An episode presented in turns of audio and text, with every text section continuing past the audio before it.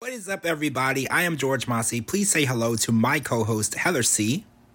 Extreme Sisters, Season 2, Episode 9. This is the George Mossey Show. We are talking about part two, actually. We've been talking about the show. Um, Anna and Lucy were not on this episode. They will be back next week for the finale. So we'll learn about that later. But Vee and Ashley are back. They took a week off last week.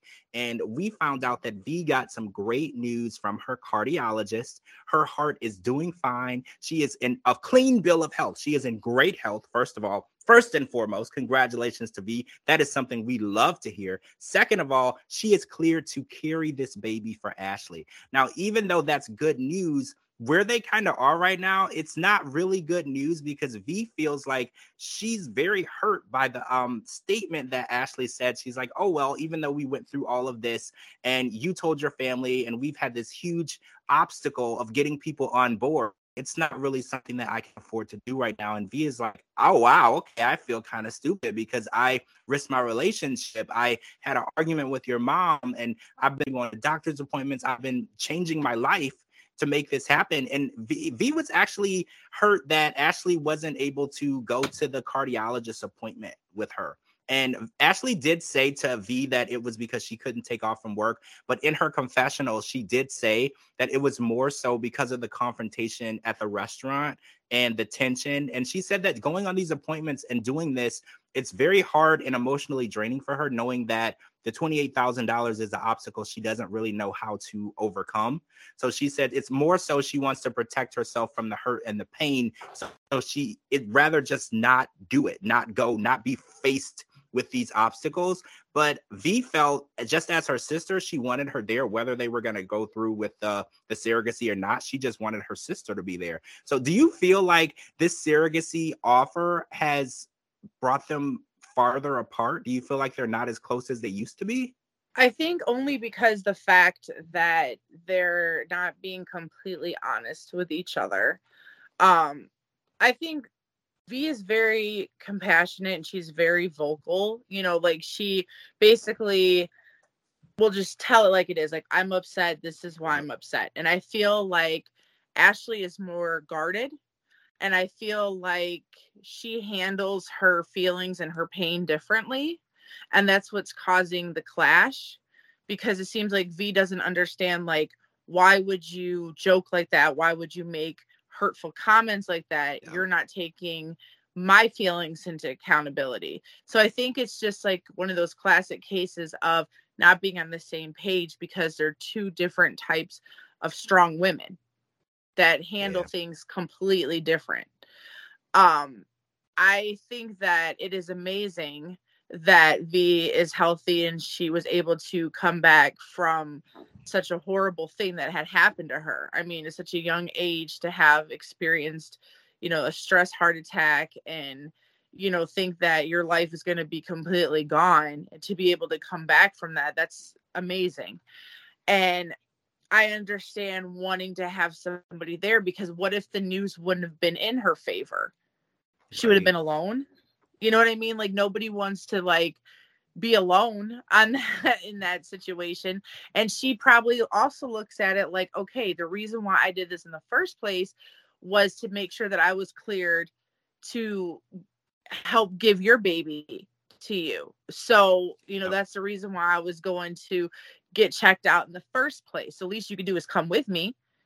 I mean we yeah. all have you know our jobs. We all have commitments that are hard to like get out of and break but I think she should have been like, okay, this is the day I have an appointment. I'd love for you to come.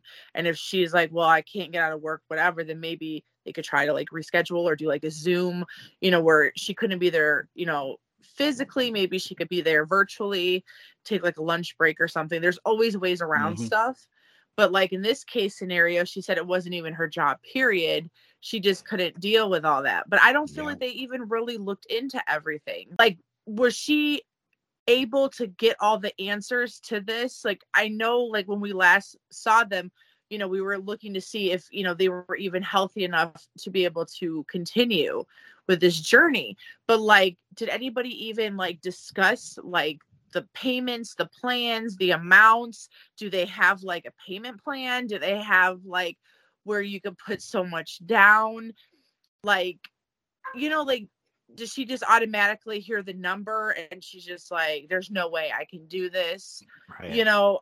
I mean i think that's where we should have been able to hear more because then we would understand the situation better because right now we see one sister that's upset because she looks like she's continuing with the process and we have the sister who wants the baby that kind of just was like that's not going to work so you know yeah. let's see what else can happen. And I feel like it doesn't have to be that way. Well, they always say if there's a will, there's a way. Maybe, you know, there's yeah. more options that they can look into instead of just pushing it out. So that's what I would like to see for the season finale with these sisters. I would like to see some type of like peace. I would like to see some type of common ground, them get together and actually communicate and not just play off of their feelings and their emotions. Just be like, put it on the table and like, here, I'm your sister. I've been with you for day one. I'm trying to help you. Be there for you. Meet me halfway. Yeah, I feel that way too. I feel like Ash, Ashley and Vee just need to open up, communicate, and listen to each other. And like you said, emotions are too high. Just listen to each and don't react. Don't listen to to defend. Listen to react. All right, so I want to talk about the Capasso triplets, Hannah, Nadia, and Catherine. So it's the day of the wrestling fundraiser for their brother Aiden, where they need to raise twelve thousand dollars, which I think is really high. So I don't think that that's going to be possible. But they tell us that they got a burst of energy and they pulled off a lot of things that they need to do the night before. But Hannah wants to say that she got the burst of energy and she did most of the work the night before, even though Nadia and Catherine don't agree. So there were no cameras present, so we don't know who actually made the baskets and who did everything. But we do know that their mom Donna came over and she's helping them cook the food. And it does look like they're going to pull it off. The food actually gets to the venue and we're watching it happen. And there was some arguing and fighting about like the salad and no one was helping. And one of the triplets was like, How long is this going to take? I want to get my nails done. You know, there wasn't a really big sense of urgency. So their mom, Donna, just feels that opening a restaurant with them is probably not going to be the best course of action for her. But I will say this the fundraiser, there was food, there was baskets. They were manning the door. Um, unfortunately, Catherine lost the 50-50 bucket a few times, which I think it had money in it. So that was pretty bad. So I was hoping that she would start guarding that with her life a little bit more because when when people pay for the 50-50 raffle, they give you money, you give them a ticket. So if you leave the bucket somewhere and somebody just finds the bucket of money, everyone isn't always super honest. Like somebody might say, Oh, I just want a bucket of money, and then just hop up and leave, and then there's the money. So I'm hoping that they would take it a little more serious. Hannah came through with a $5,000 donation from the Plaza Auto Mall, which is a family friend that owns that dealership. And even she said it. She's like, I'm the one that made the call. I'm the one who got the check. But in the end, it's the Capasso triplets who did this, who got the donation. So they raised a total of 6,500 bucks. They're more than halfway there. But Hannah feels like, especially with the check situation and the amount of work that she put into the fundraiser, she wants to start being graded individually for her efforts. She said her brother Aiden said to her that they're holding her back, and it really got to her. She said that she wants to know her um, what her capabilities are without them, what she's capable of doing, what her limits are, how far she could go. So she's decided to go on a solo trip, which is not a big deal to to normal like not triplet people because you know everyone's gone on a solo trip. In this situation, she's never gone anywhere without her sister. So this is a big deal for her. And sisters are confused because like, well, why would you leave without us? Tell us where you're going. We can determine if we're going to go with you or not.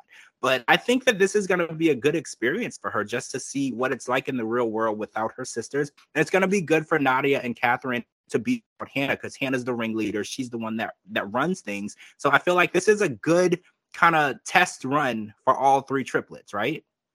Yeah, I I feel that way too. I think that they need a little bit of space to get everything strained away because I think that Hannah is starting to feel some type of way because she's starting to feel like she's unappreciated. Nothing is worse than when you're trying to like really do something and get noticed and do big things and then people constantly always remember the past or they always compare mm-hmm. you to other people and it's like you're sitting here purposely going out of your way to do big things to show that there's a difference being made and yet it still can't be seen so i think that it's always good to take yourself out of the equation every once in a while to like let people miss you.